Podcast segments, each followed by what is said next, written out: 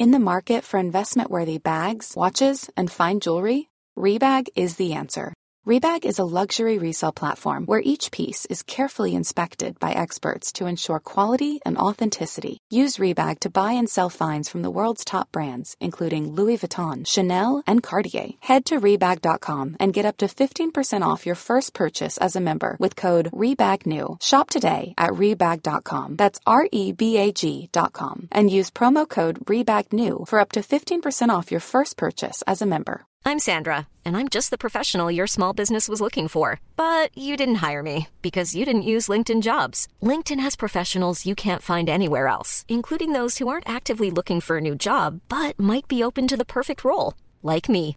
In a given month, over 70% of LinkedIn users don't visit other leading job sites. So if you're not looking on LinkedIn, you'll miss out on great candidates like Sandra. Start hiring professionals like a professional. Post your free job on linkedin.com/people today.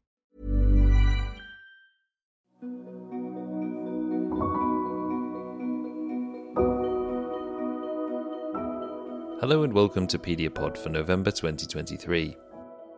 This month, can illness severity scores be used to predict morbidity following pediatric sepsis?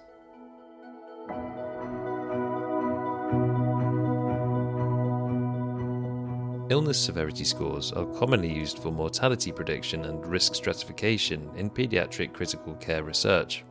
But as mortality has steadily declined in the pediatric intensive care unit, there's been increasing attention given to evaluating non mortality outcomes in survivors.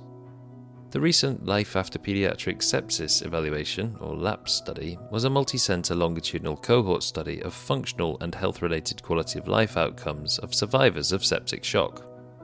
Early career investigator Elizabeth Killien from Seattle Children's Hospital performed a secondary analysis of the LAPSE study database to evaluate the ability of two commonly used illness severity scores to predict morbidity outcomes.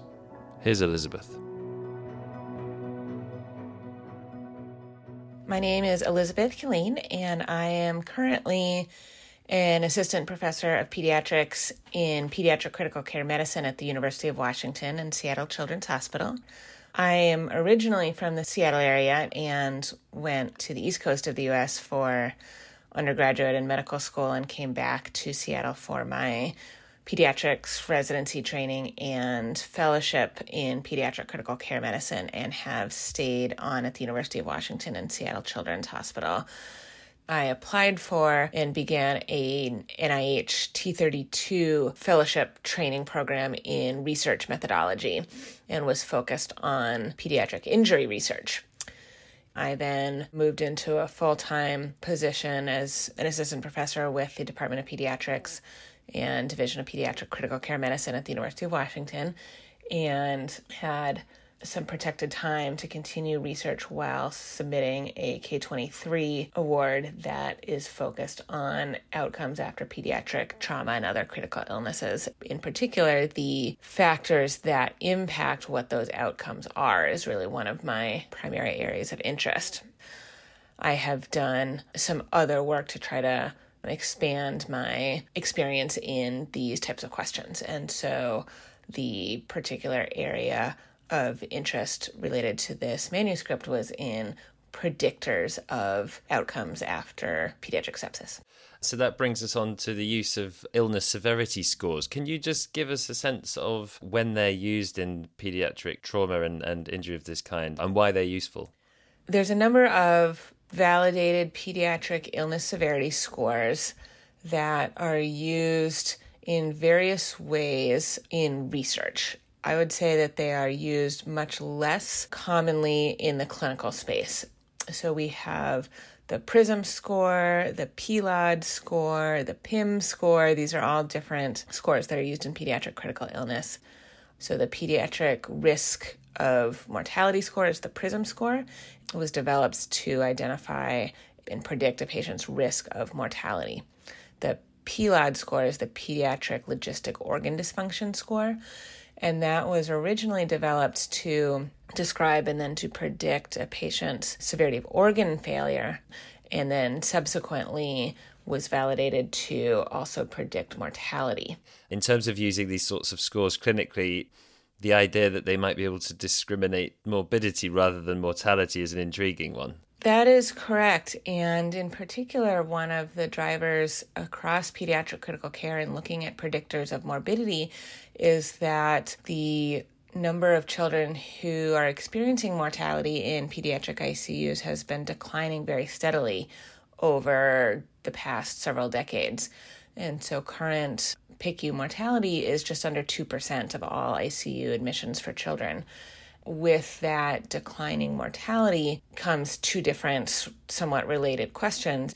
One is that mortality is no longer a very efficient endpoint to use in clinical trials or in other clinical studies because it just is an endpoint that doesn't occur very frequently, and so you need very large sample sizes.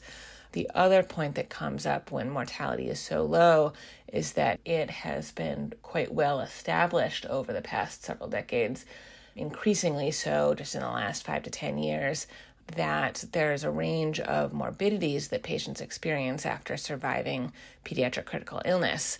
And this ranges from functional impairments, impaired health related quality of life, family impacts, social impacts, educational and school impacts, social, emotional, financial morbidities that patients and their families experience after a child survives a pediatric critical illness. And what is very challenging is to identify the patients most at risk for these types of morbidities so that we can start to target interventions to improve their long term outcomes. That sounds like quite a tricky population to follow up, but that has been attempted in this so called LAPSE cohort study, Life After Pediatric Sepsis Evaluation. Can you tell me about that and your involvement in it? Yeah, so LAPSE was a large prospective cohort study to observe and identify the changes in functional status and quality of life, as well as family impacts among children surviving severe septic shock. And so these were the sickest of the sepsis patients that were admitted to these pediatric ICUs. And so, what the lab study did was to identify that a very large percentage of patients surviving severe septic shock had impairment and decline really from their baseline to their follow up functional status and quality of life. The second objective of this study was to really try to determine whether quality of life decline was prevalent enough and meaningful enough, clinically meaningful enough to actually be incorporated as a endpoint in an interventional clinical trial in addition to mortality. So essentially, as you said, you did this secondary analysis, and very specifically, then you were looking at those commonly used illness severity measures and their ability to predict morbidity outcomes in these children who'd experienced septic shock. Tell me what the outcomes specifically were and what your hypothesis was when you ran the analysis. Yeah, so the outcomes that we looked at were the 28 day or hospital discharge, whichever came first, functional status, and that is based on the functional status scale, which is a measure that looks at patients' function a variety of uh, domains. We also looked at quality of life uh, that was assessed at one, three, six, and 12 months after discharge. And to um, clarify, the illness severity scores that you were looking at were the PELOD and the PRISM that you mentioned earlier. Correct. And so those were our two primary exposures. And so we looked at the PRISM and the PELOD scores and our goal was to see whether they could predict those outcomes. And so looking at prediction is a little different than looking at association. We looked at the PRISM and PELOD in a few different ways. PRISM is collected at the time of admission and reflects the most abnormal values from the first 12 hours following the PICU admission. The PELOD score estimates organ dysfunction in the first 24 hours and then again daily. So you can recalculate a PELOD score every day. And so we looked at the first PELOD score, the admission one, the highest PELOD score, and then the cumulative score. Tell us then, what was the predictive ability of those different illness severity measures uh, in those different formulations? we found that prediction of functional morbidity at 28 days had the highest area under the receiver operating characteristics curve based on cumulative 28 day PELOD. That sort of makes sense a little bit, doesn't it? Given that you said the cumulative PELOD score captures the illness severity over their entire stay in a PICU. Correct. And that was the reason that we wanted to look at it is to determine how good are these admission severity measures, which are often the ones that are most commonly used, how good are they really at establishing the outcomes compared to measures that are more reflective of longer term illness severity? And did PRISM work as well? The admission PRISM score um, had an AUROC of 0.63 for new functional morbidity at discharge, which is slightly better than 50 50, but not much. However, all ways of looking at morbidity were better for predicting functional morbidity at discharge compared with predicting quality of life deterioration. And so the best prediction of quality of life deterioration at three months was again with the cumulative PELOD, but the AUROC was only 0.71. And is that just because health related quality of life is just so multifactorial, or, or is it the amount of time that's elapsed between your measure and your outcome? So we had our primary outcomes of the functional status at discharge and then the three month quality of life decline. And one of our goals was also to see how that changed over time. And so we looked at quality of life deterioration also at one month, six months, and 12 months. And the predictive ability was worse the further from discharge you got. And that's not surprising, but it does really highlight that quality of life is a very multifactorial measure and it is including the perspective of the family member who's answering these questions on behalf of the patient. And the perspective can change, certainly, but also the contributors to quality of life are influenced by factors beyond the PICU stay. I liked your conclusion in the paper because whilst on the one hand it's disappointing that you know you don't have this really good predictive tool for measuring health related quality of life outcomes it means there's some scope for intervention to improve long term recovery after a septic shock because there are obviously some presumably modifiable factors that you could target.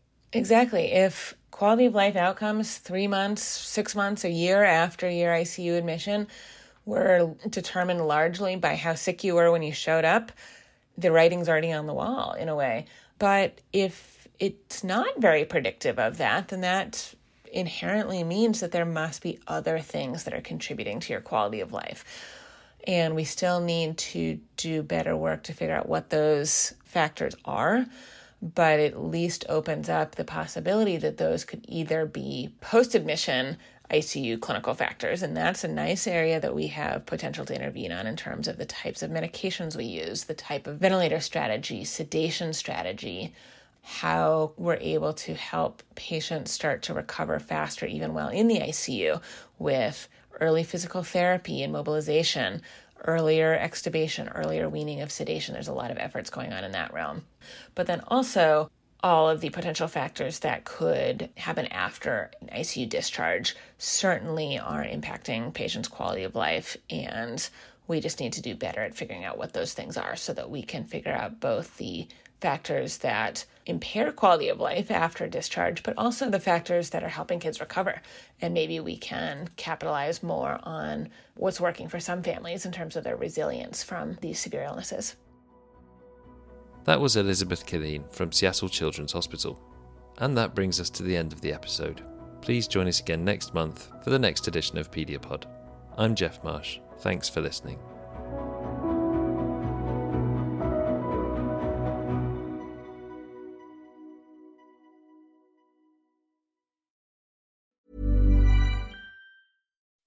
When you make decisions for your company, you look for the no brainers. If you have a lot of mailing to do, stamps.com is the ultimate no brainer. Use the Stamps.com mobile app to mail everything you need to keep your business running with up to 89% off USPS and UPS. Make the same no brainer decision as over 1 million other businesses with Stamps.com. Use code PROGRAM for a special offer. That's Stamps.com code PROGRAM.